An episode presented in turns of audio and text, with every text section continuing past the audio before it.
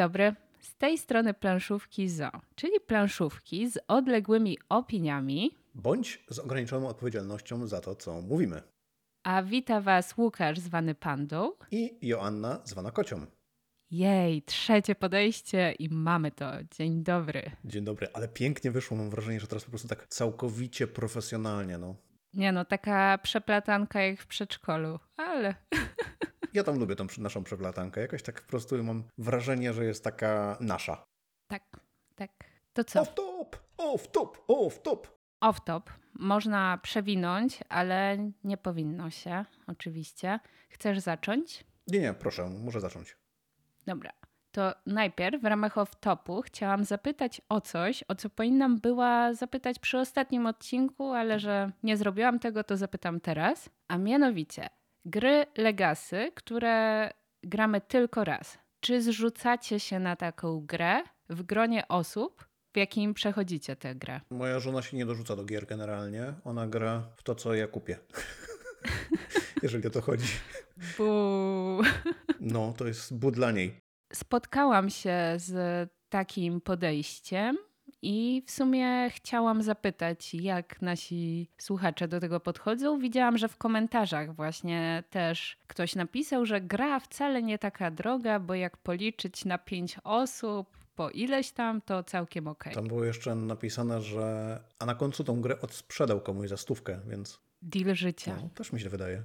No, więc to jest takie poboczne trochę pytanie off-topowe do Was, jak Wy do tego podchodzicie, no bo ma to trochę sensu w sumie, skoro to jest jednorazowa gra i, i jestem ciekawa, jak nasi słuchacze robią. No ale dobra, teraz ten główny temat, w sensie główny off-topowy.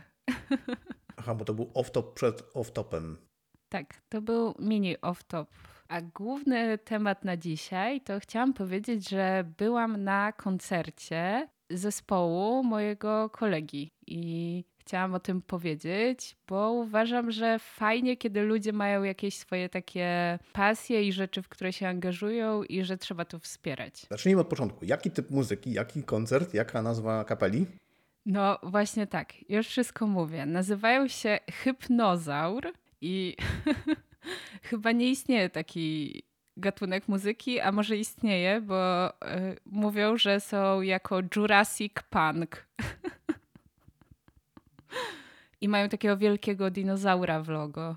Ja to muszę sprawdzić. Ej, po prostu powiedzieć, że jestem zainteresowany, to nic nie powiedzieć.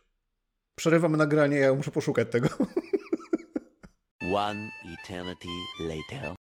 Więc to nie jest takie bardzo ciężkie brzmienie, ale trochę cięższe.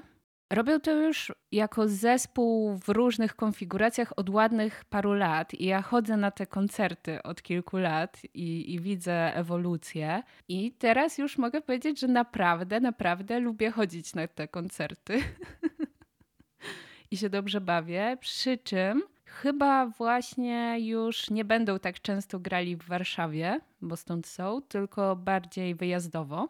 Więc będzie można ich posłuchać i sprawdziłam, że teraz będą w marcu we Wrocławiu i Poznaniu. Więc polecam posłuchać sobie zespołu Hypnozaur i można zbić piątkę, pozdrowić od koci i w ogóle można też kupić winyla. I to jest kolejny taki temat, że zauważyłam, że winyle wracają do łask. Ale one chyba nigdy, tak koniec końców, zbytnio nie uciekły. Mam wrażenie, że ciągle jeszcze są popularne.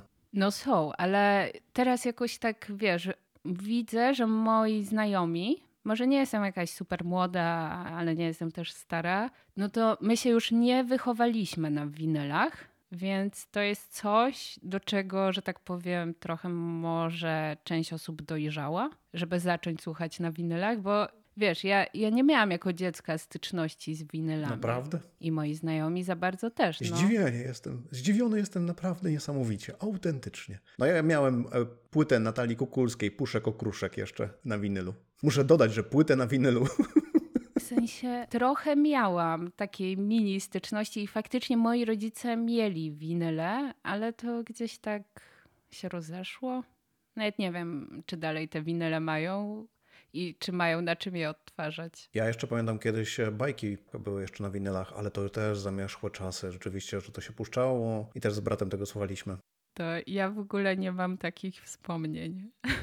Oj, nie, to do tych rzeczy nie przechodzę, bo wyjdzie ze mnie późny PRL i dopiero się zacznie. Wspominek czas. No, więc e, to jest mój off-top na dzisiaj, czyli koncert Jurassic Punk w wykonaniu Hypnozaura. Ja jestem zahipnotyzowany po prostu samą nazwą, koncepcją i naprawdę muszę to sprawdzić. Ja polecam. I uważam, że jak ktoś ma jakichś takich znajomych, którzy robią takie rzeczy, to naprawdę warto wspierać, bo dla nich to bardzo dużo znaczy. Sama wiem, jak to jest, jak e, swój biznes rozkręcałam i jakie to było dla mnie istotne, pomocne, każde wspomnienie o mnie gdzieś i tak dalej i, i, i jakieś takie wsparcie wśród znajomych i akceptacja tego, co robię w ogóle. To się trochę wstrzelę z moim off-topem, bo mój off-top generalnie też będzie taki trochę wsparcie, a ewentualnie Dodatkowo bym powiedział podziękowanie za wsparcie też z naszej strony, że tak to ujmę. Z tego względu, że tutaj moim off-topem będzie po prostu pozdrowienie P&A Games, czyli Patrycji i Andrzeja, którzy generalnie co odcinek nas pozdrawiają, zawsze mówią, że nas słuchają, także bardzo miła sprawa i też chciałbym powiedzieć, że ja ich słucham. Nie wiem jak ty, słuchasz ich? Muszę trochę nadrobić, ale raczej słucham. Nie, nie tak regularnie, przyznaję się, ale nadrobię. Ale tak, mam już sporo odcinków przesłuchanych, więc też pozdrawiam. I ja też się wybieram chyba do Lublina, bo Andrzej organizuje A, festiwal tak. gier planszowych w kwietniu, jeżeli dobrze pamiętam. To się nazywa K6 się nazywa, tak? Dobrze pamiętam? To się chyba nazywa 3K6 festiwal? 3K6 i tak, prawda. Oczywiście, musiałem jakąś, jakąś numerację oczywiście zapomnieć. 3K6. No, więc e, ja się tam raczej wybieram, bo termin mi pasuje, lokalizacja spoko, więc jak ktoś chce przybić piątkę, to zapraszam. Ja mam jeszcze wielką nadzieję, że też mi się uda pojechać. Byliśmy w zeszłym roku w Lublinie na Portmani. Bardzo nam się podobało. Nie tylko samo wydarzenie, bo wydarzenie było fantastyczne, ale też miasto. To był nasz pierwszy wyjazd do Lublina i przepiękne miasto, naprawdę coś wspaniałego. Więc jak najbardziej chciałbym sobie tam jeszcze raz pojechać, zobaczyć to wszystko jeszcze i trochę więcej czasu też tam spędzić, więc możliwe, że też się pojawimy. Mm, Mnie chyba w Lublinie jeszcze nie było i Boardmania chyba trwa teraz w ogóle, jak to nagrywamy. Dokładnie, zaczyna się w ten weekend, czyli od 6. Ty nawet chyba się zaczęła już.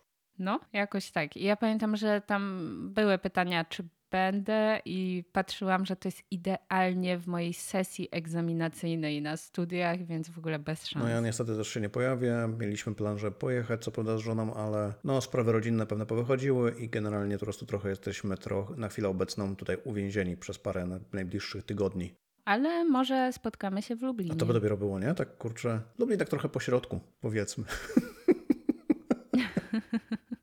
No, to chyba nie jest pośrodku niczego, że tak powiem, jeżeli chodzi o nasze odległości, bo to jest w drugą stronę, czy mi się wydaje? Bo ty jesteś na północ, a to jest chyba na południe bardziej. Ale to wiesz, taki trójkąt by się zrobiło jakoś. Ja z geografii jestem słaby, wydało się w tym momencie.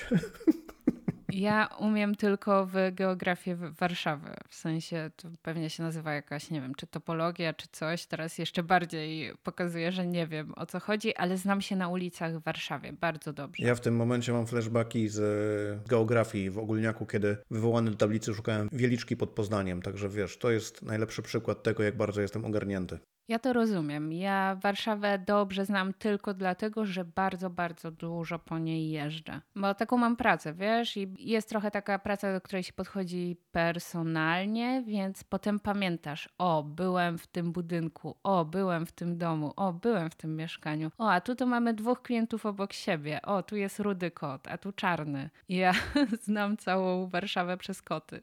To, to ciekawy odbiór miejsc z takiej strony, bardzo ciekawy. Podobnie mam odbiór e, Krakowa, którym właśnie studiowałem, dawałem całą masę korepetycji w czasie studiów i też właśnie te wszystkie miejsca, które poznałem, to w większości za sprawą tego, że jeździłem po mieście. No, to coś podobnego. A, i jeszcze, bo chyba już kończymy powoli off-top. Taki szybki, Taki szybki? powiedzmy, był. Powiedzmy. Chciałam jeszcze powiedzieć, że po raz pierwszy byłam w zestawieniu miesiąca, w grze miesiąca u Gambita.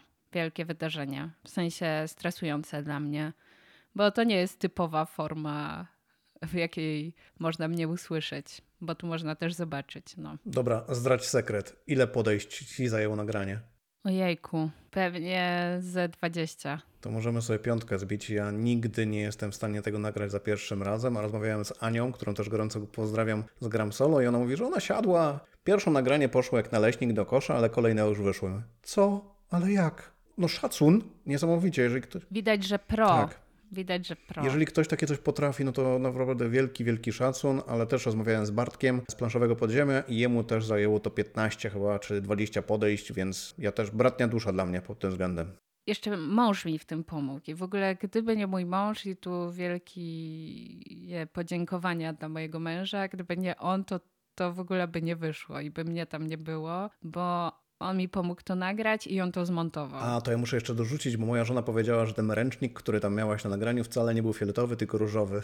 Widzisz, bo to jest taka historia, że to jest właśnie ten ręcznik, który przysłał jeden ze słuchaczy razem z grą, kiedy od niego odkupiłam ją i się okazało, że wie, kim jestem. I on zamówił fioletowy i to miał być fiolet biskupi. Co takiego? Więc trzymamy się tego, że to jest Fiolet, fiolet. biskupi? Coś takiego istnieje? W świecie ręczników najwyraźniej tak. Nie wiem, co mogę więcej dodać. Ja jestem w szoku, za nie mówiłem, naprawdę. Dlatego wydaje mi się, że to odpowiedni moment, żeby przejść dalej. Tak, tak, do tematu głównego. No i tutaj przechodzimy standardowo już do zapytania. Ciekawe, jak ten odcinek będzie się nazywał. To powiedz, jak roboczo go nazwałeś? Roboczo wpisałem u nas w listę jako Pacjent Zero, czyli gry, którymi uwielbiam zarażać innych do grania. To ja mniej finezyjnie napisałam 7 gier dla niegrających. Tak opisowo już bardziej chyba, nie? Ale spoko, fajnie brzmi. Coś z tego połączymy, coś zawsze z tego wyjdzie. Ja jestem prostym człowiekiem, prosty opis, wiadomo o co chodzi. Będzie siedmiu pacjentów zero. Owszem, owszem, a nawet 14. No właśnie, ciekaw jestem, czy będą jakieś e, krosiki, czy coś tutaj się nam pokryje, bo, bo jest to całkiem prawdopodobne, mi się wydaje. No właśnie, ja myślę, że nie. Nie? Okej. Może jedna powtórka. Myślę, że jedna powtórka max. Ale myślę, że nie. Ja bym obstawiał dwie, a nawet trzy, dlatego sobie przygotowałem dwa albo trzy tytuły więcej. Nie, no nie ma takich przewałów. Nie ma dwóch, trzech tytułów więcej. Mm-mm, nie Po zgadzam się. tamtej stronie Polski Ale- nie ma, po mojej stronie Polski są. Wytnie się. Jak będzie za długo, tak. Ja też chciałam takie wprowadzenie małe zrobić, jak ja do tego tematu podeszłam, bo pewnie każdy z nas znowu ma trochę odległe podejście do tego. Ja podeszłam do tego tak, że to są gry, w które sama chętnie zagram i nie będę się męczyć, bo wiem, że są takie gry, które sprawdzą się dla świeżaków, dla wciągnięcia i mogą się spodobać, ale ja przy nich osobiście się trochę pomęczę, więc tu raczej wybrałam takie gry, gdzie mi też sprawi przyjemność granie w nie. Część już jest przeze mnie sprawdzona i też nie ujęłam gier, które są super szybkie, czyli te takie mini karcianki na 5 minut, 10, to tego w ogóle jakby to To z. Oinka nic nie będzie? No, spoiler. I takie, no nie to, że konkretniejsze, chociaż może trochę i takie, żeby miały różne cechy i zalety. To u mnie podejście dosyć podobne, z tym, że założyłem sobie jeszcze jedną rzecz, że to muszą też być gry, które mam w kolekcji, bo jest też cała masa gier, które uwielbiam, którymi też e, lubię innych do hobby wprowadzać, ale niestety nie mam ich już w kolekcji z jakichś tam powodów. A to u mnie też są gry, które posiadam. W sensie po prostu tak zrobiłam, że ja takie przeglądy zazwyczaj robię w ten sposób, że patrzę na swoją listę, patrzę po półkach i dumam. To co, dasz numer jeden? Oczywiście, chętnie zacznę. Także mój numer jeden, aż nawet sam spojrzę na listę, bo sobie oczywiście ją przeklikałem. Zacznę od gry, która musiała się tutaj pojawić, z tego względu, że jestem wielkim fanem wykreślanek i zastanawiałem się, która wykreślanka idealnie reprezentuje ten cały typ gier i która jest idealna na wprowadzenie, czyli po prostu nie musi być trudna, nie może mieć jakichś przekombinowanych zasad. I tutaj padło oczywiście na moje ukochane Trades of Tukana, czyli Wyspy Tukana. I teraz patrzę na Asię. Asia zamyślona. Grałaś? No, grałam i to jest taka gra, że zagrałam i już nawet zapomniałam, że grałam. Oj, a ja uwielbiam ten tytuł naprawdę. To jest, to jest taki naprawdę leciutki tytuł. Zdaję sobie z tego sprawę. On ma banalnie proste zasady. Odsłaniamy po dwie karty i musimy dane rodzaje terenu połączyć ze sobą, więc tutaj pod tym względem nie ma jakiejś większej kombinacji. Tam są malutkie bonusy, które można otrzymać z planszetek. Trochę wyścigu, gdzie ścigamy się o to, żeby jakieś lokalizacje jako pierwsi połączyć, z tego względu, że dostaniemy za to więcej punktów, ale jak uda się to tam zrobić na drugim miejscu, też z tego jakieś bonusy, jakieś punkty z tego na końcu będziemy mieć, więc tutaj nikt nie wyjdzie na zero.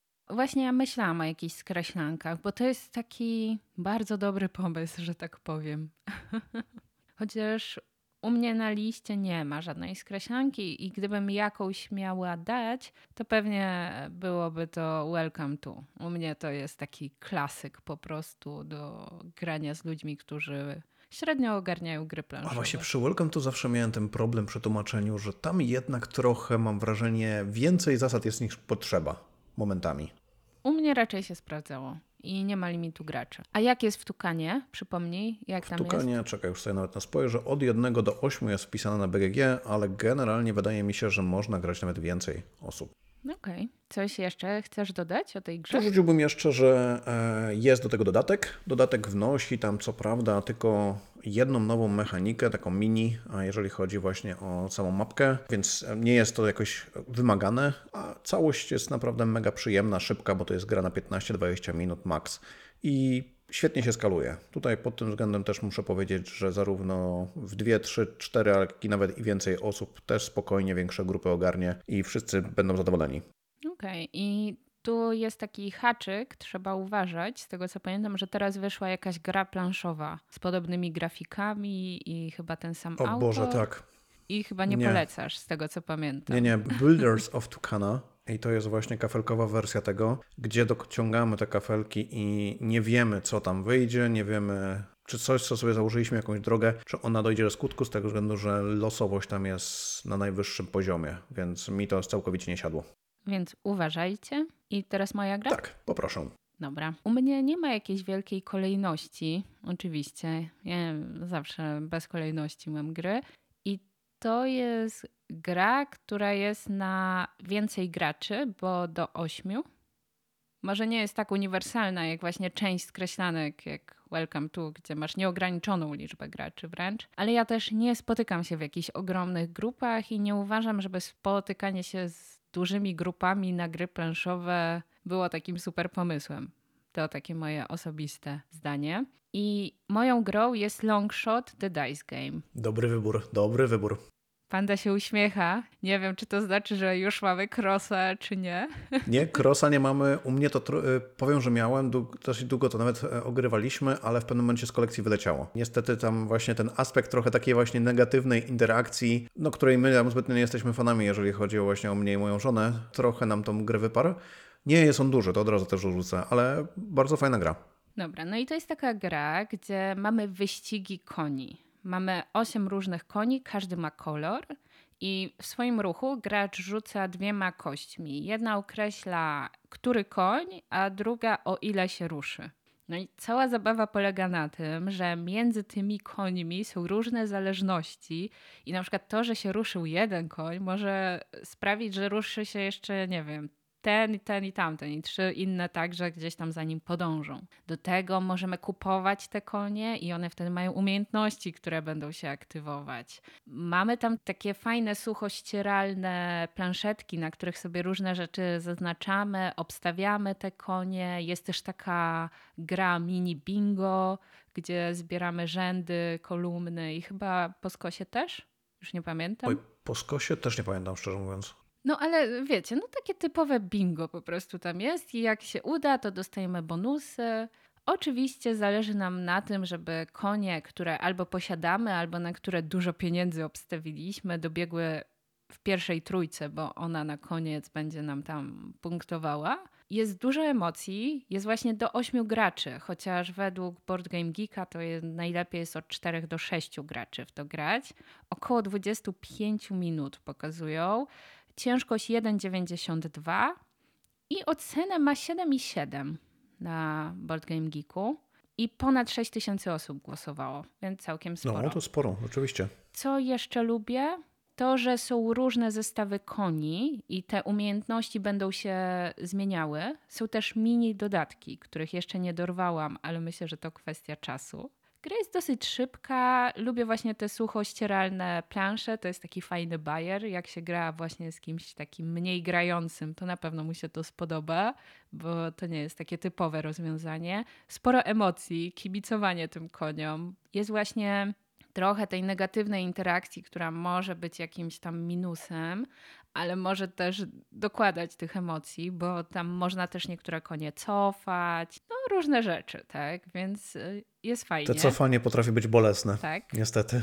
No i minusem jest to, że jako, że są te umiejętności koni, to gra jest zależna językowo, bo to jest jako tekst na kartach i nie ma polskiej wersji. Można mieć po angielsku i ktoś musi rozumieć, co tam jest na tych kartach. One są jawne, więc jeżeli jedna osoba ogarnia, może reszcie pomóc trochę, no ale niestety polskiej wersji nie ma i szczerze mówiąc, jakie są szanse? Nie słyszałem nic.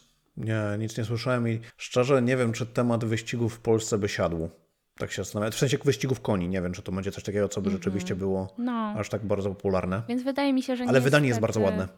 Szanse małe, wydanie jest bardzo ładne, to prawda. Fajne takie pudełeczko z klapką taką magnesową chyba, tak? Tam jest pewnie jakiś Tak. magnes. Więc to jest bardzo ładnie wykonane i takie kompaktowe, chociaż teraz taką mam ciekawostkę, że w tym roku, w 2024 ma wyjść gra, która się nazywa Win na tej mechanice.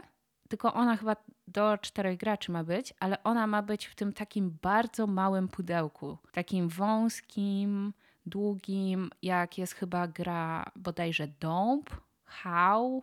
Takie naprawdę malutkie pudełeczka, mini mini. To są te, takie minigierki, co był Bandito, co był... e, O Jezus. Bandito Już nie wiem, to czy te- jest, bo to jest takie naprawdę malutkie i takie podłużne, malutkie, nie wiem, takie. Mhm. Pokazuję teraz pandzie na To są te- ekranie, te- te- wy tego dobra, to już ty- widzicie, ale takie małe.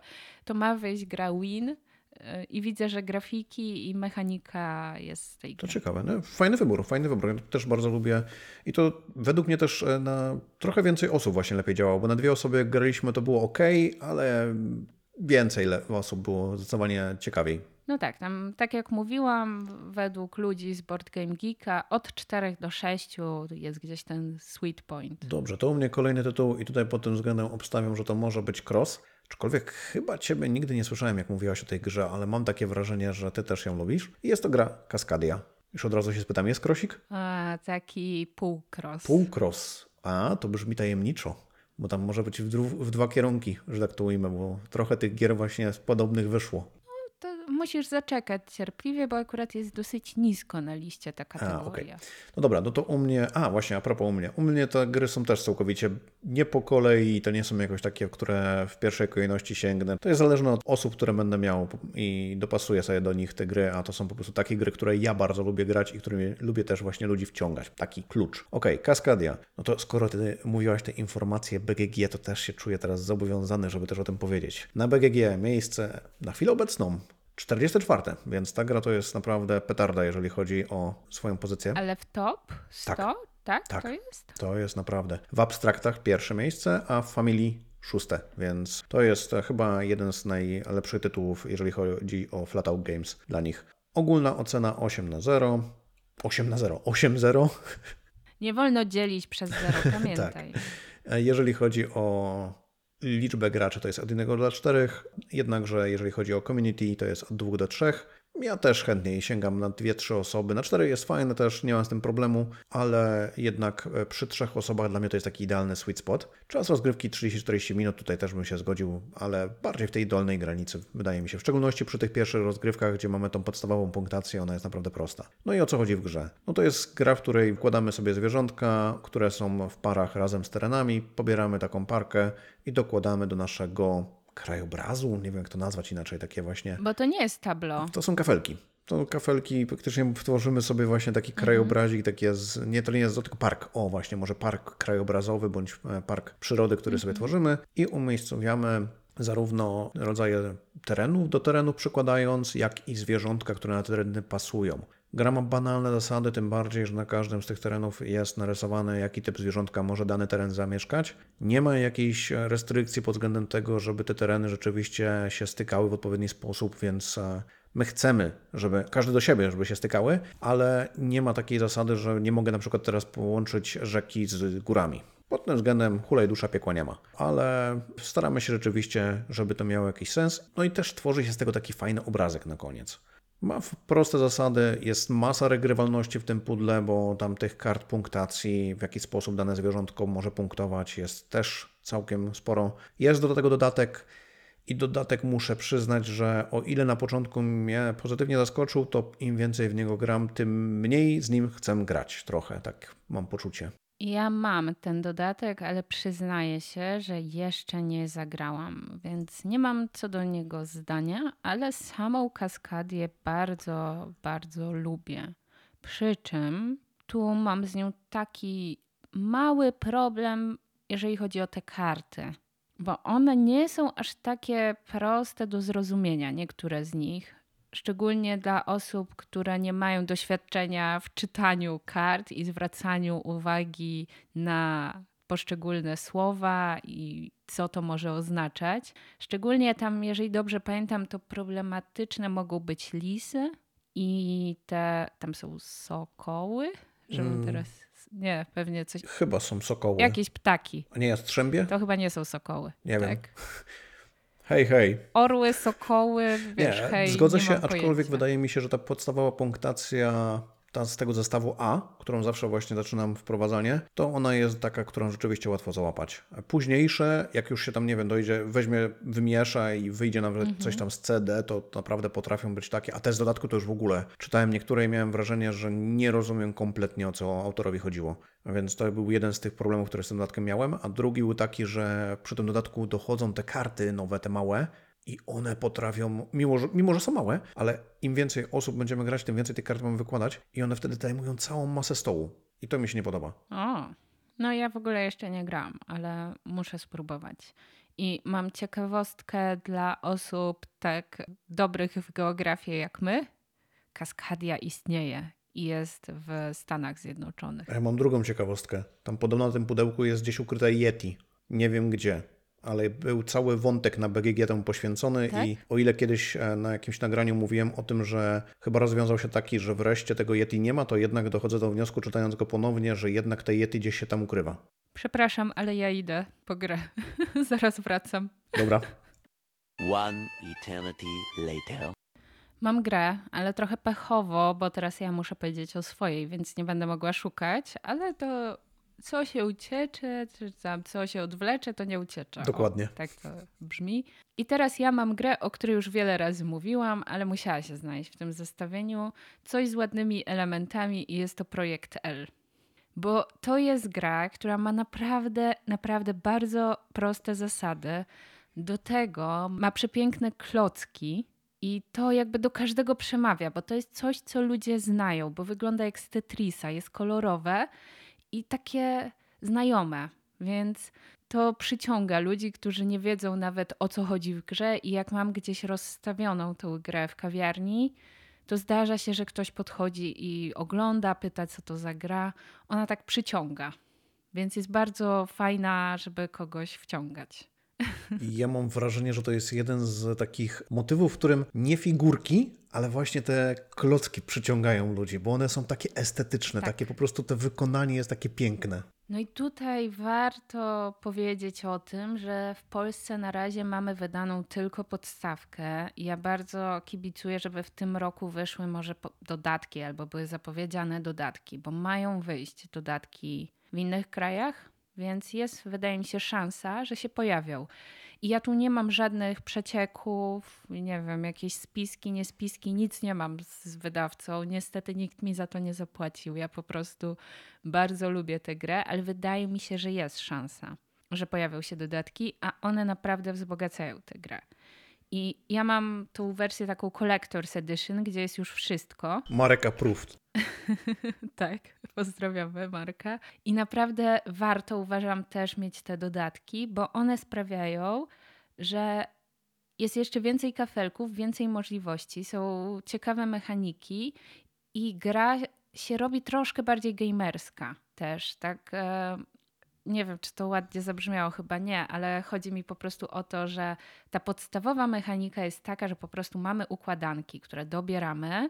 One mają jakieś kształty do wypełnienia i wypełniamy je tymi klockami. Kiedy wypełnimy, te klocki do nas wracają. Zazwyczaj w nagrodę dostajemy kolejny klocek jakiś i punkty na koniec gry. No i teraz te dodatki sprawiają, że tak, mamy wariant do sześciu graczy, bo w podstawce jest do czterech. Mamy nowy rodzaj kafelków, który się nazywa Ghost Piece, czyli jakiś taki klocek duch, który można rozbijać na mniejsze klocki i, i ciekawe decyzje to powoduje, w którym momencie go rozbijać, może jeszcze go zatrzymać. Mamy cały moduł, gdzie pojawiają się cele, za które zdobywamy kredyty w trakcie rozgrywki, a te kredyty pozwalają nam robić dodatkowe akcje, więc nie tylko wtedy chcemy wypełniać układanki, ale też próbujemy pod te cele grać. Tak? Mamy nowe jakieś rzeczy, do których dążymy. Jest bardziej różnorodnie. Można właśnie bardziej w to pójść, a może bardziej w te układanki. Do tego tych celi jest całkiem sporo, je się losuje, one zawsze trochę inaczej wyjdą, czasem bez sensu, czasem nie jesteś w stanie czegoś w ogóle spełnić, a z drugiego dostajesz nagle sześć kredytów. Więc y, jest też trochę zabawnie z tym.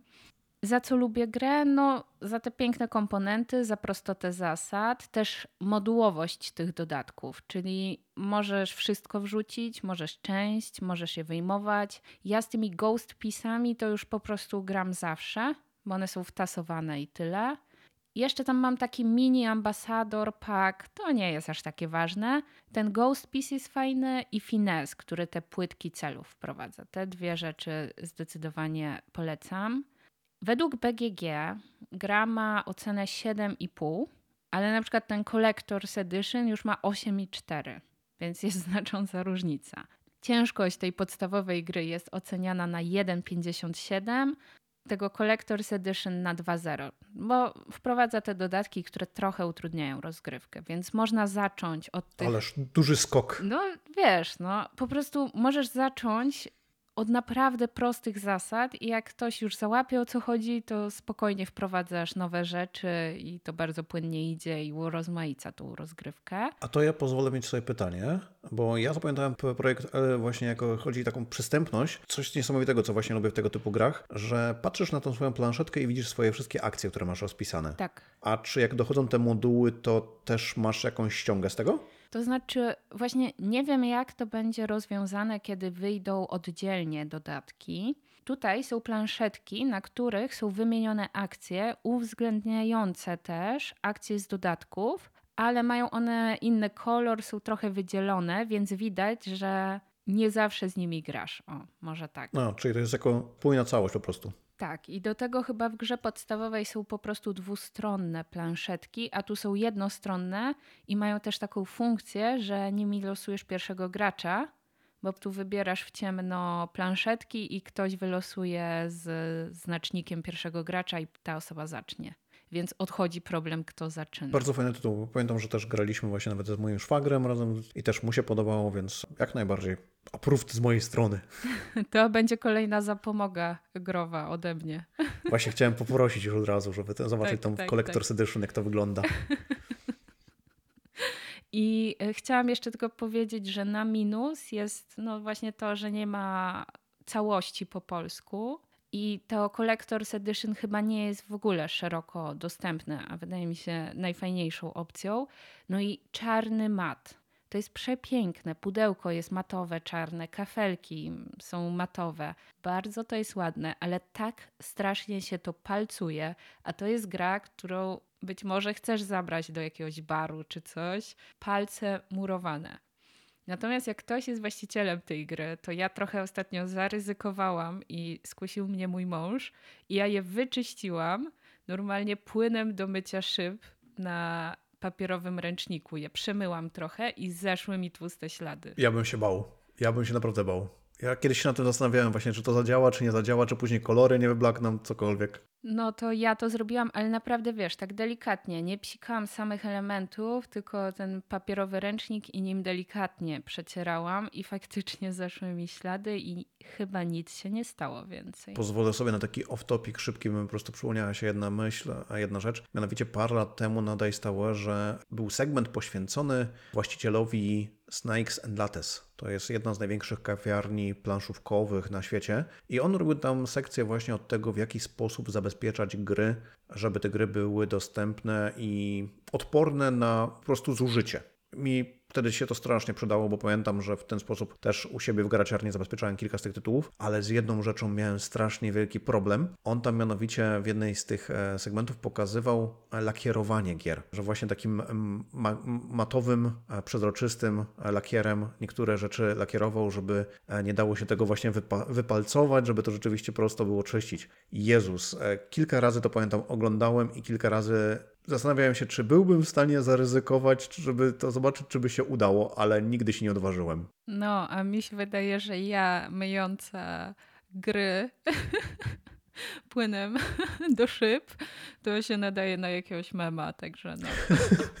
już teraz nie ręcznik, już teraz w ogóle z płynem ręcznik i w ogóle całość. Wiesz, jakby niezbędnik gracza.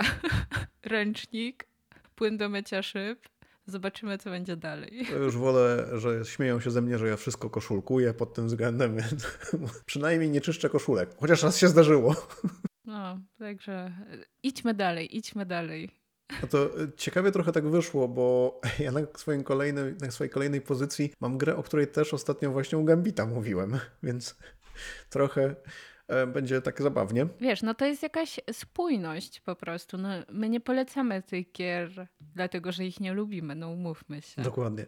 No to u mnie jest gra Dragon Skipper, a ewentualnie w wersji niemieckiej, która jest jeszcze dostępna na chwilę obecną. E, to jest e, Drachenhüter E, I jest to gra, która właśnie ma przepiękne ilustracje tych smoków. One mi się tak podobają, te smoki. Ostatnio z żoną rozmawiałem, że jakbyśmy dorwali gdzieś takie w wersji plakatowej, to z pewnością byś na ścianach u nas gdzieś zawisły. I to jest gra, w której generalnie staramy się budować amulety, przy użyciu smoków. E, te smoki zbieramy sobie na rękę, więc mamy taki set collection, zbieranie zestawów tych smoków i patrzymy na księgę, która przed nami się będzie znajdować, żeby ocenić, czy jesteśmy w stanie ten, te zamówienie teraz e, wykonać i czy będzie one dla nas opłacalne, bo nie zawsze, nawet jak jesteśmy w stanie dane zamówienie wykonać, nie zawsze będzie to dla nas opłacalne w pełni, bo czasami jest warto poczekać, żeby wpadło coś lepszego. A i tutaj bardzo fajna mechanika, która mi się strasznie podoba, mianowicie w momencie, kiedy my wykonujemy naszą akcję, niezależnie czy za, takie zamówienie spełnimy, czy nie, pozostali gracze w naszej rundzie są w stanie te zamówienie spełnić.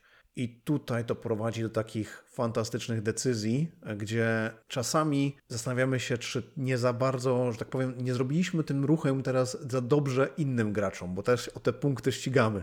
Proste zasady, banalnie proste, bo to się tłumaczy 5 minut, ale tam jest taka głębia decyzyjna. Ja już mam to kilkadziesiąt rozgrywek, chyba z tego co patrzyłem na chwilę obecną, pokazuje mi wskaźnik chyba 27, ale za każdym razem jak siadam, to mam wrażenie, że gram zupełnie coś nowego, bo za każdym razem są i różne punktacje za te amulety, i są tam też moduły, z którymi można rozgrywać, więc naprawdę świetny tytuł i mam wielką nadzieję, ale obstawiam, że on się w języku polskim pojawi, ale mam wielką nadzieję, że się szybciej pojawi, bo to jest naprawdę kawał świetnej gry. Jeżeli chodzi o statystyki na BGG, to też jeszcze dorzucę.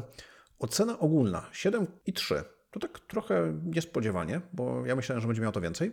A ty oceniłeś? Dla mnie to jest dyszka. Ja od razu mówię. Dla mnie to jest jeden z najlepszych filerków, które znam. Dobrze. I jeżeli ktoś lubi Push Yolaki, no to to jest genialny tytuł. Od dwóch do czterech graczy, best dla trzech, to się z tym zgodzę.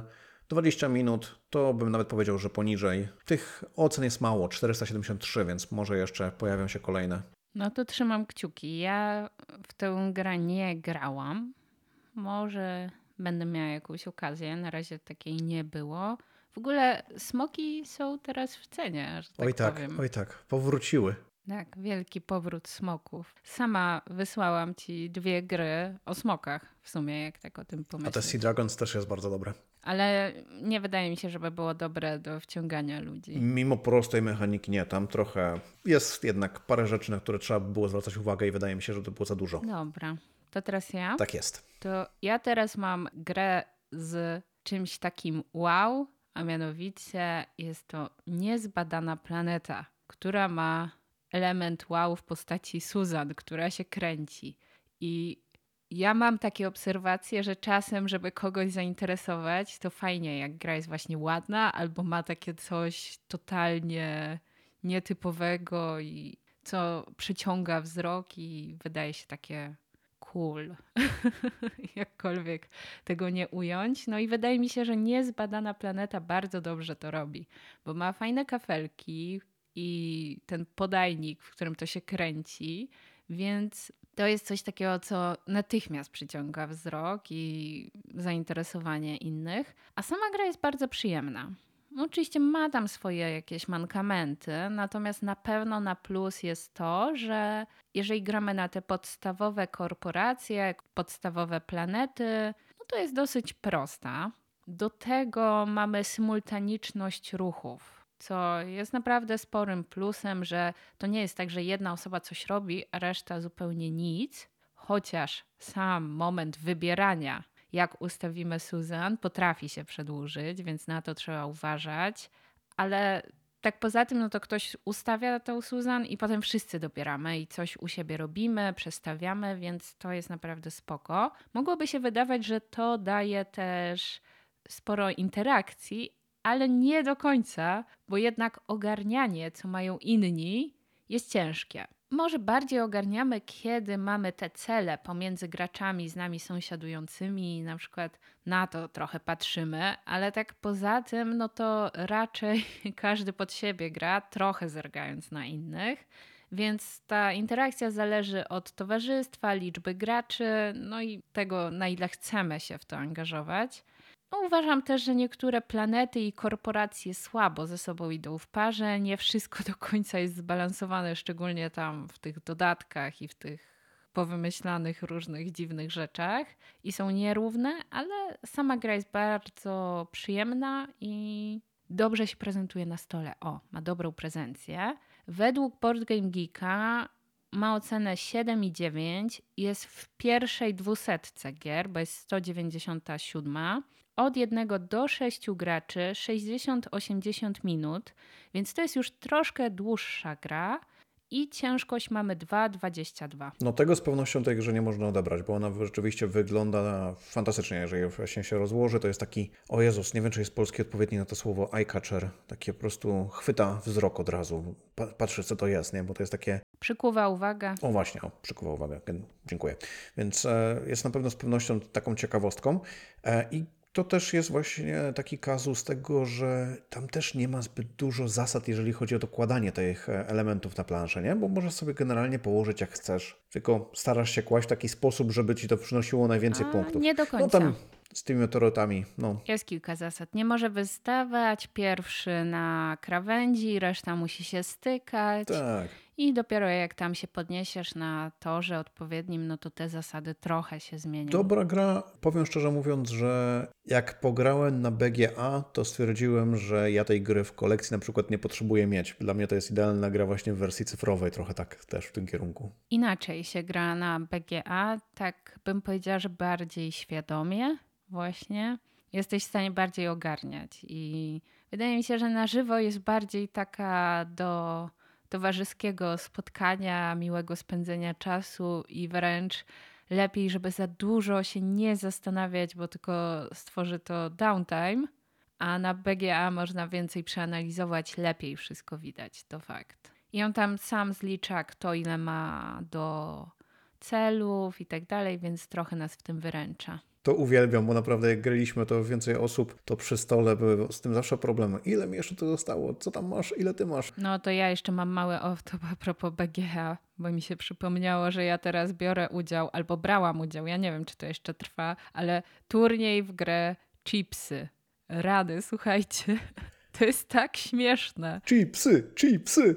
W sensie, może na żywo ta gra ma sens, ale uważam, że granie w nią na BGA jest pozbawione tego sensu, bo to jest 100% po prostu szczęścia. Czekaj, czekaj, a ty tam grasz w turach, czy w tak. trybie rzeczywistym? W tak, turach? W turach. O Boże. Wyobraź sobie, że grasz w chipsy kilka dni. Jak? Przecież tam rozgrywka generalnie jak się odpali na BGA to jest 2-3 minuty, może 5, jeżeli ktoś zamula. No.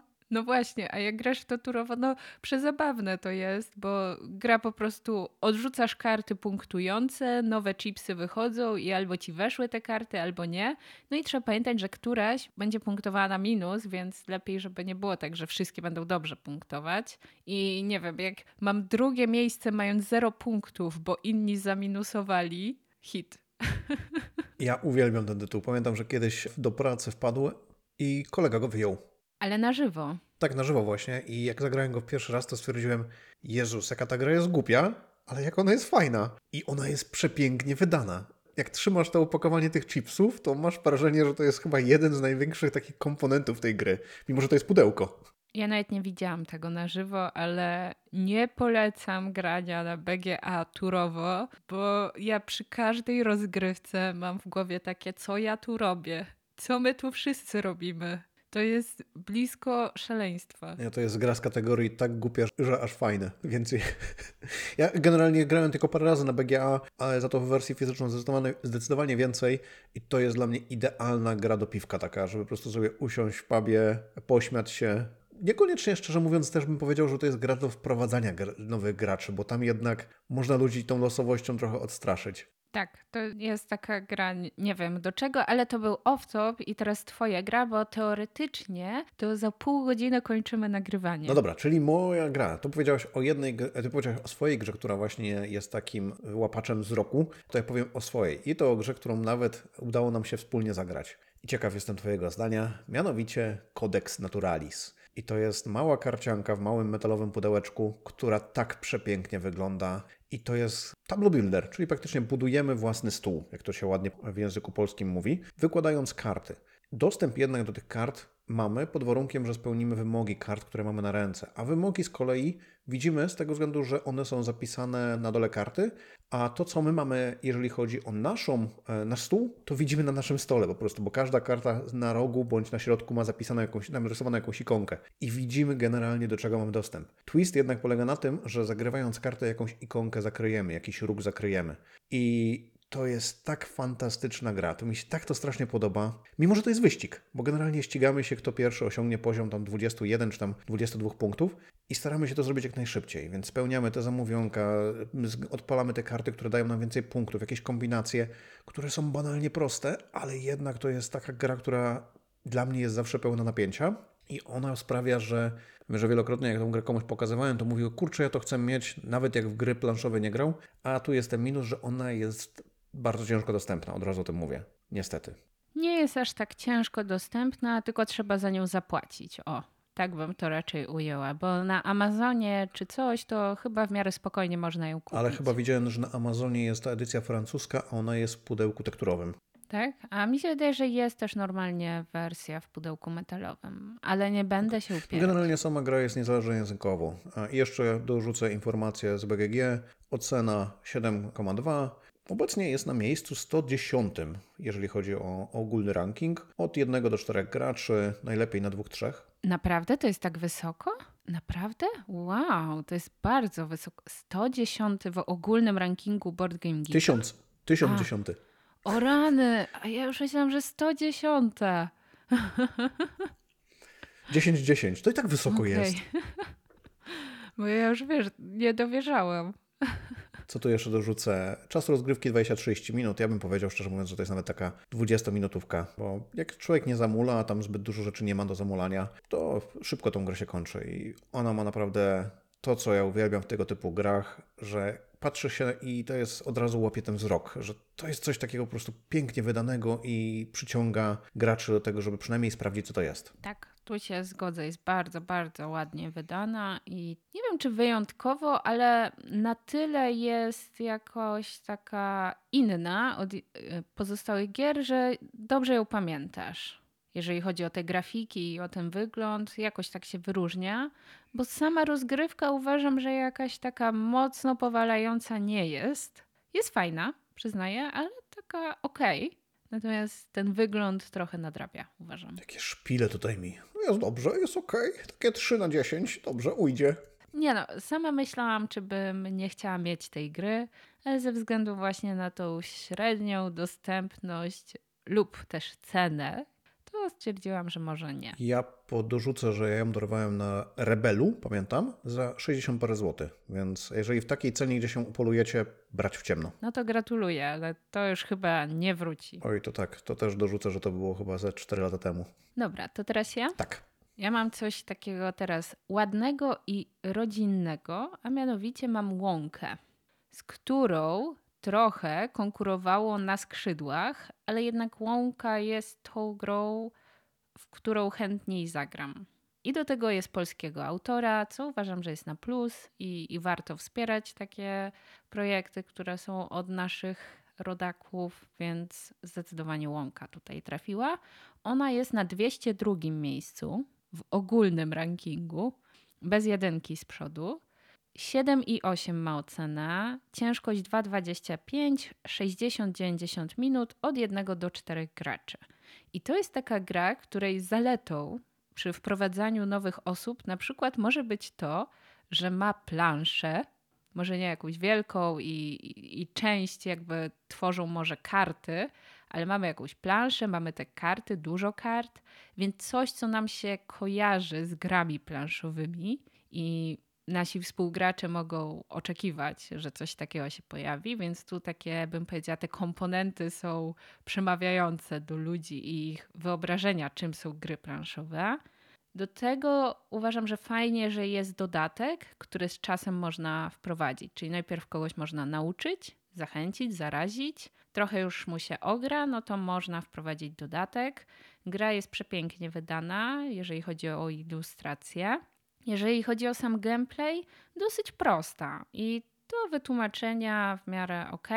To jest tak, że mamy pulę kart, którą widzą wszyscy. Będziemy stamtąd dobierać karty i budować u siebie, nie wiem, w sumie jakieś krajobrazy też, środowisko całe. Będą tam różne zwierzaczki, różne podłoża i będziemy próbowali na różne sposoby to punktować. Fajne jest to, że tam jest taki ciąg przyczynowo-skutkowy, w sensie takim, że żeby zagrać jakąś kartę, to najpierw jakąś kartę musisz mieć, więc trochę jest planowania. Czasem podbierania kart, wyścigu, bo są cele, które chcemy spełniać i kto pierwszy, ten lepszy, więc trochę się ścigamy.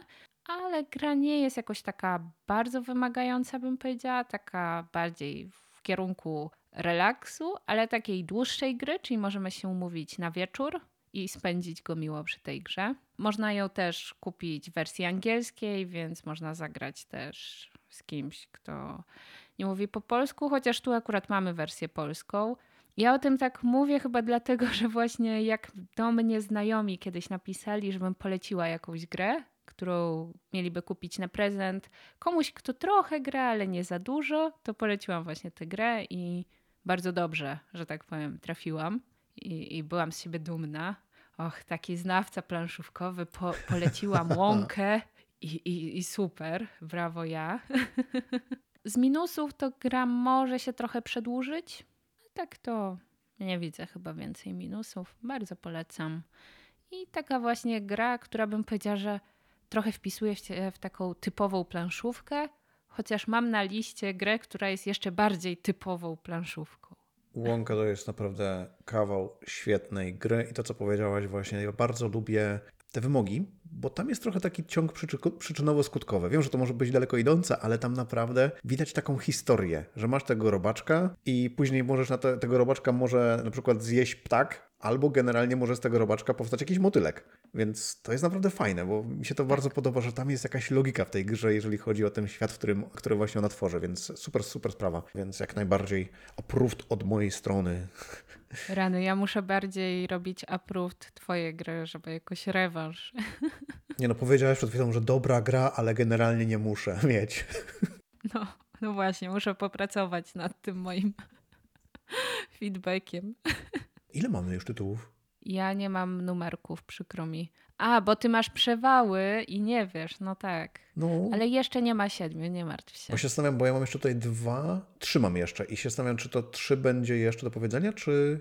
Powinieneś powiedzieć jeszcze dwa. Jeszcze dwa. Dobrze, to w takim razie wezmę ten tytuł trochę mniej oczywisty i trochę według mnie niedoceniany. A jest to gra, o której wielokrotnie gdzieś tam na łamach jakichś serwisów, topek mówiłem że jest to jeden z moich ulubionych tytułów kooperacyjnych, z tego względu, że to jest po prostu zestaw kart z ilustracjami, przepięknymi ilustracjami, w którym staramy się znaleźć jedną postać. I ta postać może być z bajki, może być ta postać historyczna, a wersja, którą ja mam, to jest wersja z Harry'ego Pottera i wersja z Władcy Pierścieni. Domyślasz się, co to jest? W ogóle nie grałam nigdy w taką grę. Similo. A. Mała karcianka. W Polsce wyszła ta wersja historyczna, wyszła wersja z postaciami z bajek, bodajże z tego co pamiętam. I Kurczę, która jeszcze była? O Jezus, e, nie pamiętam, czy mitologia przypadkiem nie była. Wiesz co, ja chyba mam ze trzy takie plastikowe, małe Tak, pudełka. Takie paskudne, wredne, plastikowe pudełka. Bo gdzieś to dostałam jako gratis czy coś i to gdzieś u mnie chyba nawet jest, ale ja tego nie otworzyłam, nie sprawdziłam i nigdy w to nie Ja zagrałam. wiem,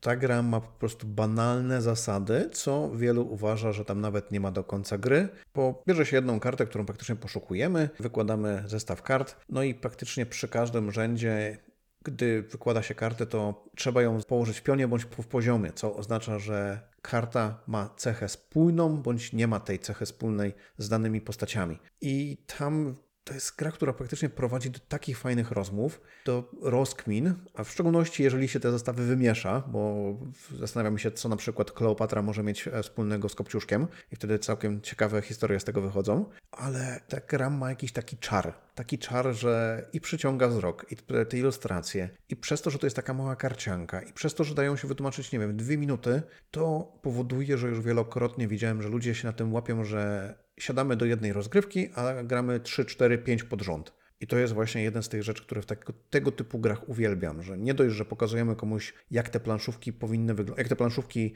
współcześnie wyglądają i zarażamy ich to, to jeszcze powoduje to u nich, kurczę, jeszcze raz bym w to zagrał, nie? Ten właśnie syndrom jeszcze raz, jeszcze raz. I ta gra zdecydowanie dla mnie to ma. I teraz, jeżeli chodzi o PGG, to dorzucę tutaj na szybkości, bo tutaj zbyt dużo pozytywów nie ma, mam wrażenie, dlatego mówiłem, że jest niedoceniana według mnie. 6,8 to nie jest wysoka ocena, ale Ale nie jest też źle, halo. tak, ale biorąc pod uwagę, że ma 5300 ocen, no to jednak trochę osób to już grało. Od 2 do 8. Tutaj szczerze mówiąc ograniczeń chyba bym powiedział, ograniczenia są tylko związane z ilością miejsca przy stole, bo tu można generalnie wie, nawet większe grupy jeszcze zaangażować. Rozgrzewka 10-15 minut, nawet i szybciej. Czasami potrafią być rozgrywki nawet minutowe, w której po prostu po rozłożeniu od razu trafimy złą postać i się gra kończy. I tutaj, jeżeli chodzi o tego besta, to jest pomiędzy 3 i 4 osoby. No tu fajnie się w te większe, w większej ilości osób gra. I tak jak powiedziałem, ja generalnie u siebie w kolekcji mam na chwilę obecną e, Harry'ego Pottera i Władcę Pierścieni.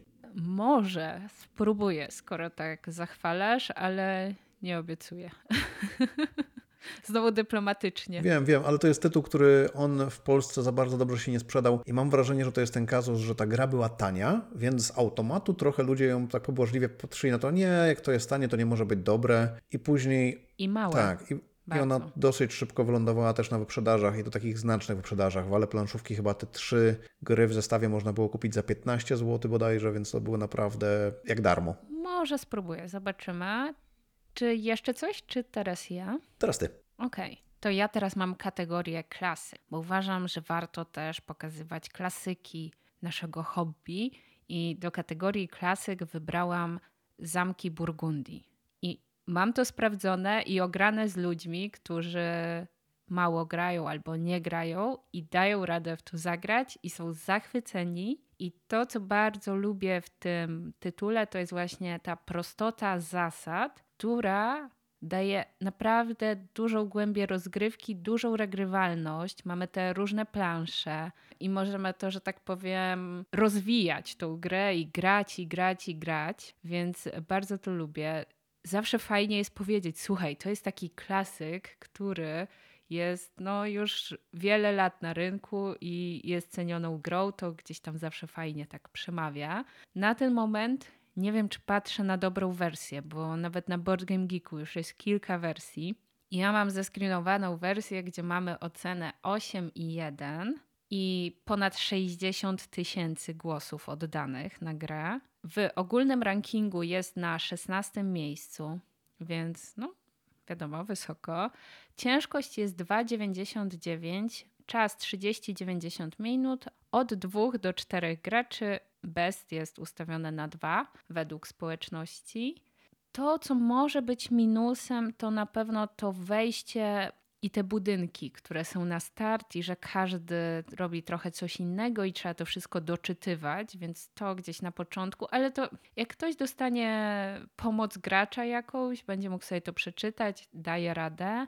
No i mam drugi minus taki, że możemy mieć albo wydanie brzydkie, albo drogie. Dobrze, nie powiedziałaś czegoś innego, bo już się bałem. A to nie wiem co, ale mam to tak podsumowane. Albo brzydkie, albo drogie. A te drogie jest e, ładne? Moim zdaniem tak. Szczerze mówiąc, dla mnie ta gra jest klasykiem, powiem tak, pokojowo. Zgodzę się z tym, co powiedziałaś. Nie, to mi się podoba, ale ja mam tą special edition, wydanie specjalne, edycję specjalną, czy jakkolwiek to się nazywa. I moim zdaniem jest ładnie wydane i te kafelki, one są akrylowe, naprawdę robią robotę. Fajnie się tym gra i daje to satysfakcję. No ja nie będę ukrywał, bo już też o tym wspominałem kilkukrotnie, że Zamki Burgundii to jest tytuł, do którego chyba dwa lata temu ponownie wróciłem, żeby zobaczyć, czy moje wspomnienia o tej grze są tak dobre, jak rzeczywiście były. I się okazało, że nie, że dla mnie ta gra praktycznie trochę się zestarzała. Ale to jest moja osobista opinia pod tym względem, więc ja tutaj sobie zdaję sprawę, że jestem w mniejszości i dla mnie ta gra po prostu była kwintesencją downtime'u, kwintesencją tego, że mam taki paraliż decyzyjny odnośnie ilości tych rzeczy, które mogę zrobić, a z drugiej strony jednak nie zawsze jestem w stanie zrobić to, co chcę. I nie, nie, nie, nie. Szanuję tą grę. Ona naprawdę jest e, jednym z tytułów, która wprowadziła o Jezus, e, tysiące pewnie ludzi do hobby, nawet pewnie i jeszcze więcej, ale ja już jakoś niech zachętnie do tego tytułu siadam. U mnie jest tak, że ostatnio nawet wprowadzałam ludzi tym i bardzo dobrze się to sprawdziło i moi współgracze mieli ten właśnie syndrom, o którym mówię, że chcieliby zagrać jeszcze raz. Już wiesz, że tu wymyślili, że teraz mogliby to lepiej zrobić, tutaj to inaczej i już sobie myślą po prostu o tej grze. To też jest super, jak rozegrasz jakąś grę i potem jeszcze o tym myślisz, jak w to grałeś. I trochę tak mieli, więc fajnie mi się to sprawdziło. I nie wiem, czy cię nie oszukałam z liczbą gier, które jeszcze mamy do omówienia, bo coś mi się nie zgadza, ale... Ja mam jeszcze jedną w takim razie u siebie, o której bym chciał powiedzieć. Chyba powinno być ich jednak więcej. Tak? Chyba tak. Jakby co to jeszcze mogę jeszcze jedną wyciągnąć z kapelusza. To nie ma problemu. To była piąta. To była piąta. Tak. Czyli teraz będzie szósta. To się cieszę, bo nawet te dwie gry, które mi tutaj zostały, to są takie, które chciałem też powiedzieć. I się bałem, że jednak się tutaj przeliczyłem i tych tytułów e, już poleciało więcej. Okej, okay. to ty miałaś swój tytuł poli poliomino, może uwielbiam tę nazwę, tetrisowy. Ja jestem za tym, żeby mówić po prostu tetrisowy. Chciałam zauważyć, że ja to już miałam dwie gry poliomino. A tak, no dobrze. To ja teraz powiem o chyba moim ulubionym tego typu tytule. I jest to gra, która jest mało znana, mam wrażenie też, e, a jednak jest ciągle dostępna. I jest to gra od pana Kislinga, który najbardziej chyba jest znany, jeżeli chodzi o swoje gry za serię gier Azul, a to jest gra, która gdzieś tam przyleciała pod radarem. I jest to gra Miyabi. Przepięknie wydana gra, piękna szata graficzna, która jest na okładce, bo później już na elementach jej nie ma, ale mimo wszystko te elementy są takie naprawdę spójne, jeżeli chodzi o tą grafikę. Jest to gra od wydawnictwa Haba. Nie wiem, czy kojarzę to. W ogóle widzę tak, ją za tobą. Tak, tak. Prawda? To jest gra od wydawnictwa Haba, które słynie z tego, że wydaje gry dla dzieci. I tu mi się wydaje, że to był największy grzech tej gry, że ona trafiła właśnie do tego wydawnictwa, bo jakby trafiła do kogokolwiek innego wydawnictwa, to zainteresowanie nią było zdecydowanie większe ze względu na samego autora już przede wszystkim. I to jest gra, w której budujemy własny ogród zen, wykładając kafelki, które są właśnie w różnych kształtach niczym Tetrisie, z bardzo fajną mechaniką, nie taką oczywistą, w której musimy te kafelki dokładać do kolumn bądź rzędów i wtedy muszą się zgadzać elementy na tych kafelkach jakieś tam ilustracje, czy to będą rybki, czy to będzie e, pagoty, czy to będą jakieś, e, Jezus, jak tam, tam były jeszcze kamienie. I co mi się podoba, to jest to, że to jest gra, która pięknie wygląda, ma banalnie proste zasady, w której też co rundę punktujemy, czyli za każdym razem, jak coś położymy, otrzymujemy punkty. I to też zauważyłem, że przy prowadzeniu nowych graczy to jest też ważne, żeby te, ci gracze widzieli, za co te punkty od razu dostają. Co nie zawsze przy jakichś większych tytułach jest takie proste do wyjaśnienia, że ktoś sobie nie potrafi tego wyobrazić, że na koniec jeszcze tutaj tyle i tyle punktów dostanę. Nie? Jeżeli chodzi o takie informacje z BGG, tutaj dorzucę 7,5, więc całkiem, całkiem wysoka ocena. Od 2 do 4 graczy, best 2-3 graczy, 45 minut. No tutaj Szczerze mówiąc, ja bym powiedział, że to jest naprawdę gra na pół godziny. Moja osobista ocena to jest 9 na 10, a nawet bym dał szczerze mówiąc 10, gdyby, gdyby jeszcze nie miał problemu z, takim, z tymi planszetkami, bo to jest jedyny minus, który w tej grze widzę, ale ja sobie te planszetki zalaminowałem. One są z takiej bardzo, bardzo takiej cienkiej tektury. To jest e, już przy Arknowie, ta, która miałem wrażenie, że była grubsza. Ale jak człowiek sobie to zalaminuje, to daje to radę. Kurczę, no nigdy nie grałam, a to jest poliomino, więc powinnam zagrać jestem mocno zainteresowana. Tu jest Polymino z twistem z tego względu, że da się wykładać piętrami te elementy, więc można jeden na drugi położyć. No muszę zagrać koniecznie. To ci podeślę, odwdzięczę się. I w sumie ciekawie, bo ja teraz mam grę pana Kislinga, ale ja mam tego jego Evergreena pod tytułem Azul, Tak myślałem. który jest 74 w rankingu Board Game Geeka i tutaj trafił w kategorii abstract u mnie i właśnie tu rozważałam jeszcze Kaskadię i o ile chyba Kaskadię bardziej lubię, o tyle Azul wydaje mi się bardziej charakterystyczny i taki, że do pewnej grupy osób dobrze dotrze, że tak powiem, i, i wciągnie tę grupę osób. Więc y, dlatego zdecydowałam się, żeby to jednak był Azul. Co, taki, nie wiem, czy to już można powiedzieć, że klasyk, bo to jest gra z 2017 roku, ale to już 7 lat mija, bo szybko czas leci. No to jest klasyk. No więc możemy uznać, że to jest klasyk w takim razie. I co? Dwóch do czterech graczy, 30-45 minut, ciężkość 1,76. No i to, za co lubię tę grę, no to zdecydowanie te kafelki i wykonanie, a jednocześnie prostota zasad. No i mamy interakcję. To nie jest taka gra, gdzie każdy sobie tylko gra, tylko też mamy interakcję między graczami, mimo że to jest abstrakt i każdy układa coś u siebie. No ta gra potrafi być czasem wredna, jak ktoś rzeczywiście zacznie grać przeciwko innym graczom, żeby te kafelki spadały na tą podłogę, chyba to tak się, tak się nazywało, to można doprowadzić do tego, że rzeczywiście co niektórzy będą tam rzucać mięskiem, że tak to ujmę. No, mi się nie zdarzyły kłótnie przy Azulu, ale być może. Wydaje mi się, że to jest też taka gra, w której dobrze się odnajdują osoby na przykład starsze od nas, z innego trochę pokolenia. Oni bardzo dobrze odbierają takie gry i chętnie w nie grają. Mam takie wrażenie. Grałaś w wszystkie edycje, tak z ciekawości? Wiesz co, nie grałam we wszystkie, nie grałam w tego czekoladowego Azula. Ja go widziałem, jaki on jest piękny. Po prostu fantastycznie wygląda. No ale nie grałam w niego i nie grałam w witraże Sintry.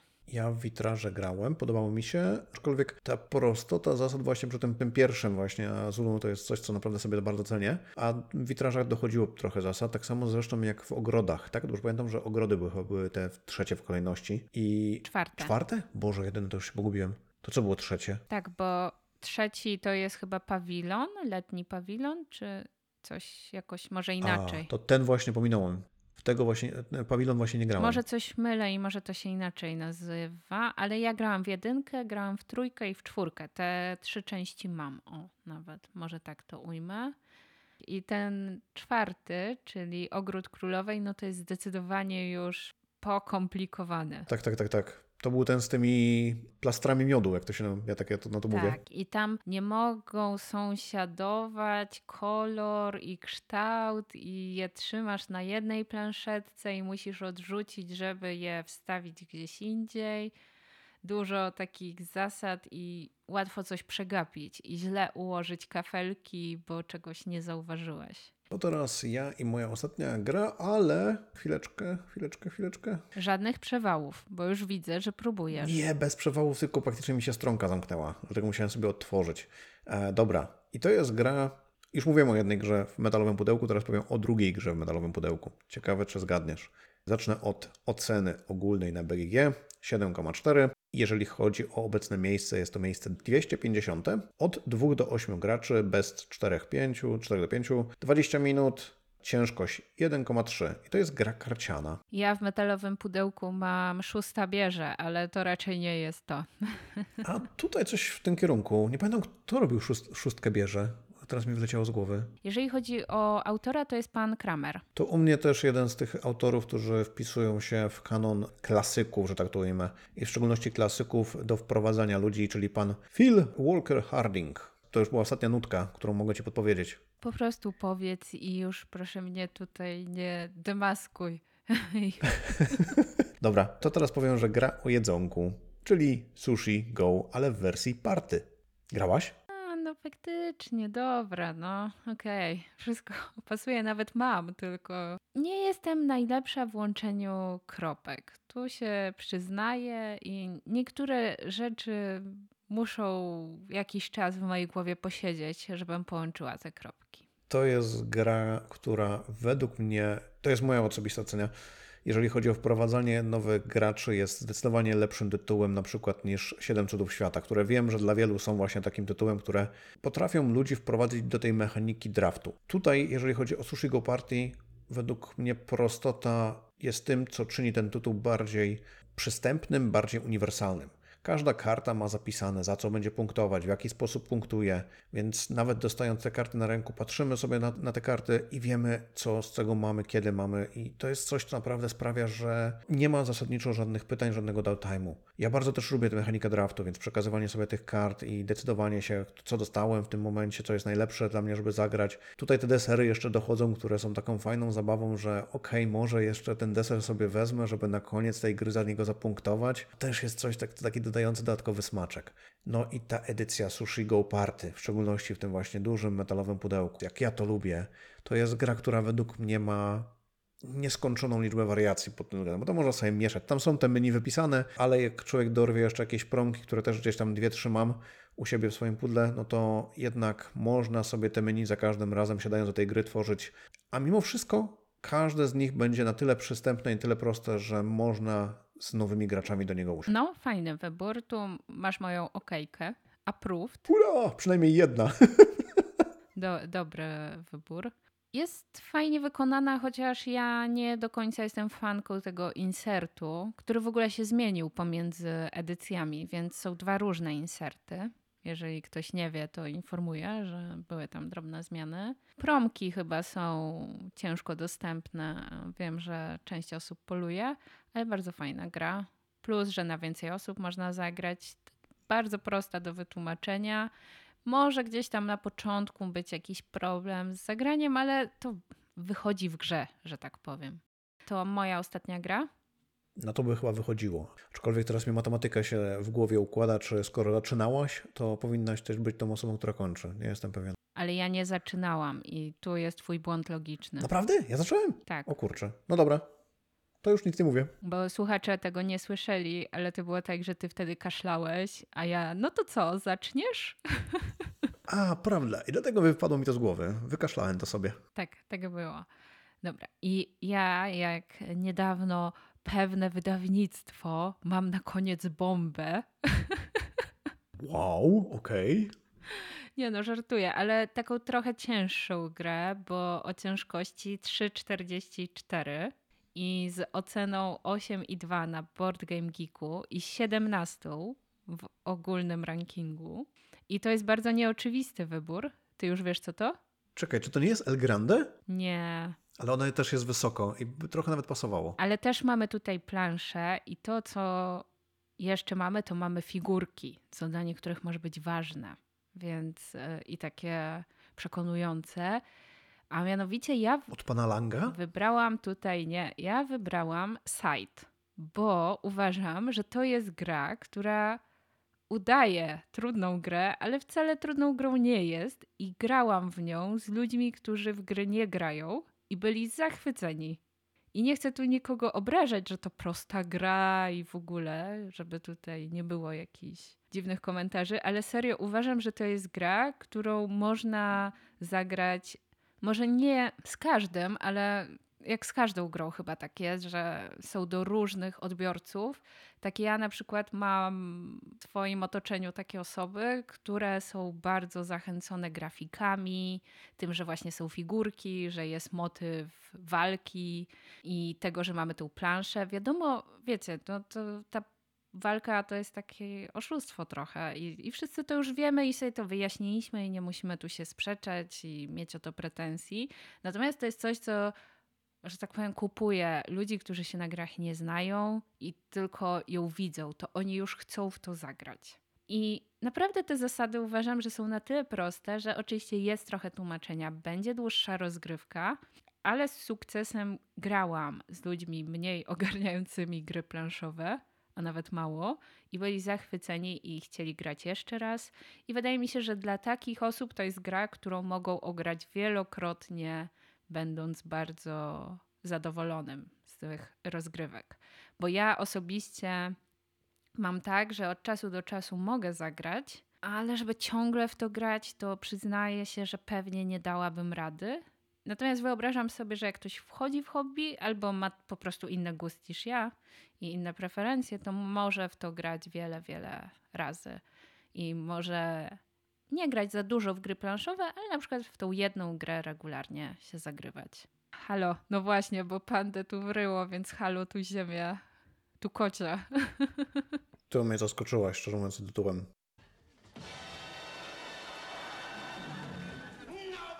Nikt nie spodziewa się hiszpańskiej inkwizycji. Rzeczywiście, zgodzę się, że to nie jest ciężka ta gra.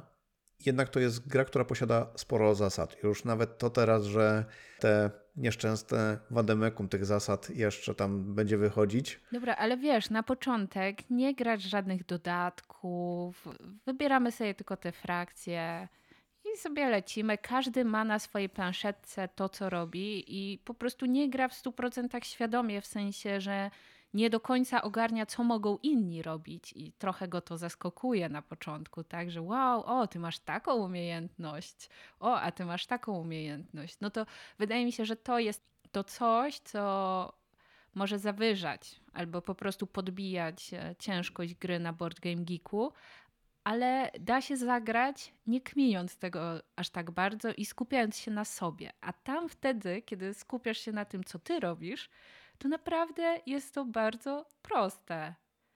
Nie ma za dużo opcji. Po prostu chodzisz, wysyłasz tego pionka w różne miejsca zazwyczaj, chyba że tam jedna frakcja chyba jakoś ignoruje tę zasadę. Robisz górę, jak możesz, robisz dół. Koniec.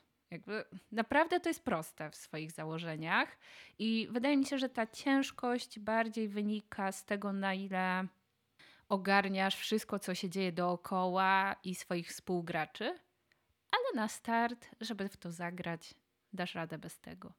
Ja mam jedyny problem, który mam tutaj z tym wyborem, to będzie taki, że raczej długość, którą musiałbym poświęcić na tłumaczenie tych wszystkich zasad, to nie byłoby coś, co bym chciał rzeczywiście w pierwszej kolejności pokazać nowym graczom, że po prostu zobaczcie, tak wyglądają współczesne planszówki i przez 40 minut tłumaczę zasady. No, może to być trochę racja, ale Myślę, że to po prostu zależy, kogo wciągasz, tak? Bo to na przykład jest gra, która dobrze mi się e, sprawdziła, jak to były osoby, które były powiedzmy bardziej techniczne, z jakiejś branży IT, które były mniej więcej w moim wieku, które były zajarane figurkami, wyglądem gry, ilustracjami.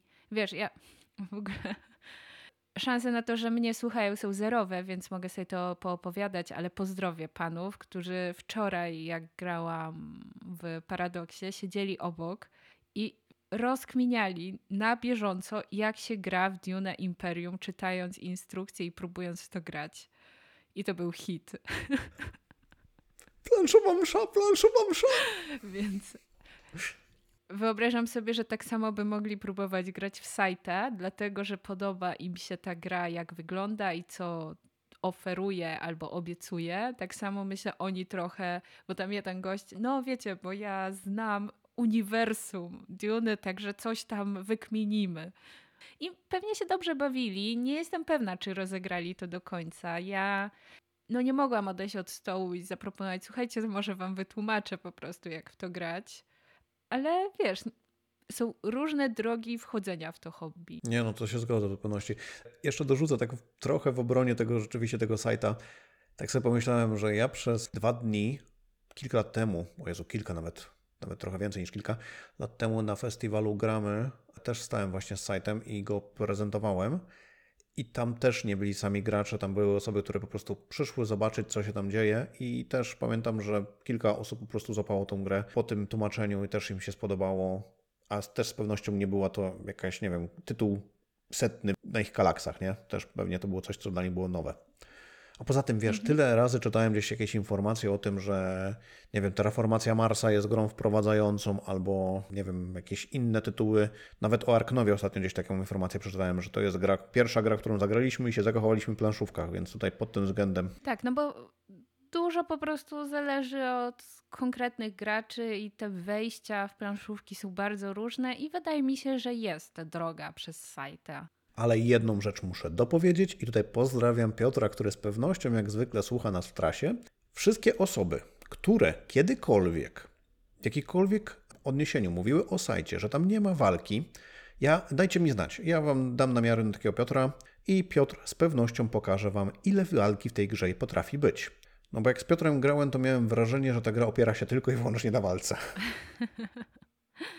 No cóż, no właśnie trochę za nie mówiłam, ale wydaje mi się, że po prostu tam często nie chcemy trochę tej walki, bo nikt na tym do końca nie skorzysta i czekamy na odpowiedni moment, ale jak już on nadejdzie, a zwykle nadejdzie, no to ta walka jest nieunikniona.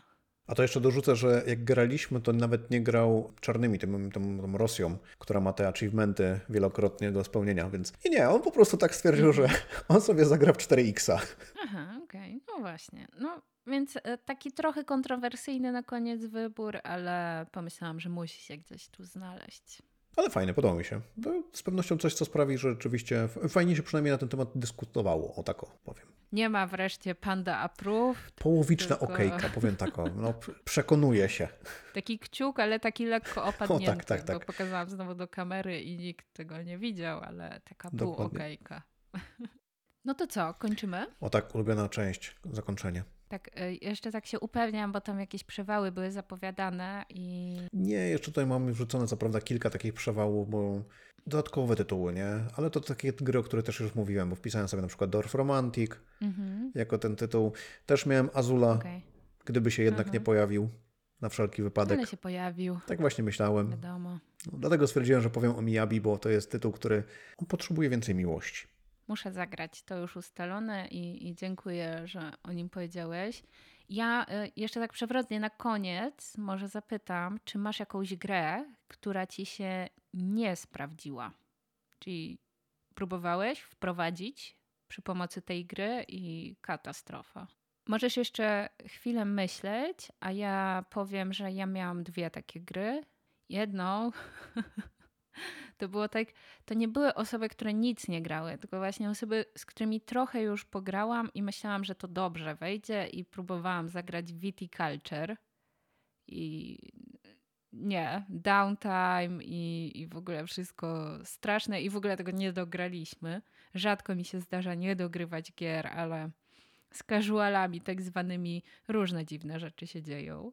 Więc mam nieudaną rozgrywkę Viticulture i trochę właśnie tak 50-50 Wyspa Kotów, bo to jest fajny tytuł i jak ktoś zrozumie, to naprawdę może wciągnąć i temat jest taki, że jak ktoś jest kociarzem i koty, to wow, fajnie, o, gra z kotami, jakie ładne.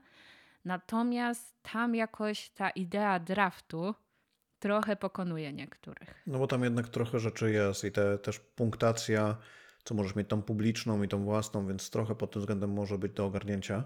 Tak, tak. A mi teraz przyszła jedna myśl, jedna gra na myśl, ale to jest gra dwuosobowa i to przypomniała mi się rozgrywka z kolegą z pracy, który właśnie mówił, że on planszówek nie gra, on uważa, że planszówki są po prostu F i B. I ja stwierdziłem sobie, stary, daj mi jeden wieczór, wpadnij do mnie, siądziemy sobie, pogramy w kilka gier, na pewno coś znajdę. I pamiętam, że zaczęliśmy od Roju, bo stwierdziłem, że Rój to będzie idealny dla informatyka, gra, w której praktycznie każdy element ma jakąś, jakiś zestaw ruchów i będzie to trochę takie szachowe, może dopasować pod tym względem.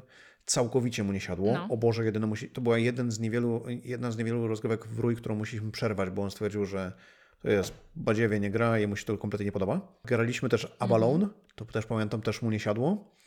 Jeszcze kilka tytułów, które poleciało i też kompletnie nie siadły, ale teraz chciałem jednak mimo przewrotnie powiedzieć, co mu siadło koniec końców. Side. Nie, siadło To mu... byłby plot twist Tak.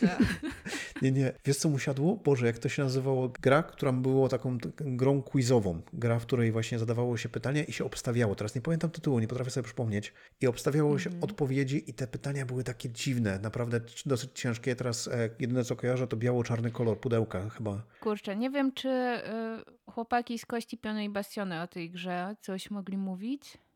Bo ja nie grałam w taką grę, ale coś mi się kojarzy, że tam chyba się po prostu strzela, jak inni odpowiadali, czy coś takiego w społeczeństwie. tak, właśnie Tak? można Coś było takiego? obstawiać odpowiedzi, ale najważniejsze było to, że to właśnie chodziło o dany typ gry. Że to była gra, w której zadawało się pytania, taki quiz po prostu.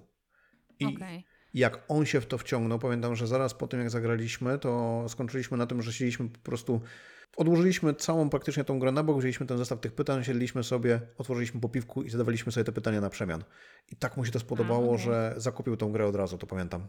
Wow, to, to ciekawe, ale może ktoś w komentarzach y, przypomni, co to za gra. Biało-czarne pudełko, tak? I quiz. Tak mi się wydaje, Jezus, to tyle lat temu było, ale No to y, strzelajcie. tak. To co? Dziękujemy bardzo za dzisiaj. A, ale ty, ty pytałaś o jedną rzecz, to ja jeszcze dorzucę. Dajcie oczywiście znać też wy w komentarzach, jakimi grami wy wprowadzacie ludzi do graczy, e, graczy nowych graczy do hobby. Jakie są wasze ulubione? I zakaz pisania Twilight Imperium. O, mój ośmiolatek to ogarnia Twilighta. I No, galerista. Podziękujemy. No. Nie, nie, dawajcie znać. Jestem ciekaw właśnie, jakie tam propozycje się u was pojawią, jakimi grami potraficie zarazić innych do grania w planszówki. A, jeszcze zawsze tam wiecie, żeby subskrybować, lajkować, komentować wszystko, co tam się da. Nie, a tak serio to chyba najważniejsze jest, żeby zasubskrybować nas i bym polecała i na YouTubie, i na Spotify, bo odcinki wychodzą nierówno i może być tak, że gdzieś już są, a gdzieś jeszcze ich nie ma. I czasem pierwszy może być YouTube, a czasem Spotify i nie wiadomo. To jest gra w grze. Tak, bądźmy oryginalni, dorzućmy do tego e, polajkować, subskrybować i nie poganiać. O rany. Wiesz, ja, ja coś piszę na forum gry planszowe w w ogóle innym temacie, ktoś odpowiada i a przy okazji to gdzie odcinek? I ja już wiesz, w takim stresie więcej tu nie wchodzę. Nie, to jest. Nie, ale to jest, to jest miłe, ja to rozumiem, naprawdę cenię to sobie, ale rzeczywiście człowiek czasami ma problemy z tym montażem, w szczególności tych dłuższych odcinków. Tak, my się naprawdę staramy i, i chcemy jak najlepiej, a wychodzi jak zawsze. To dziękujemy i do usłyszenia za tydzień. Mniej więcej. Do usłyszenia.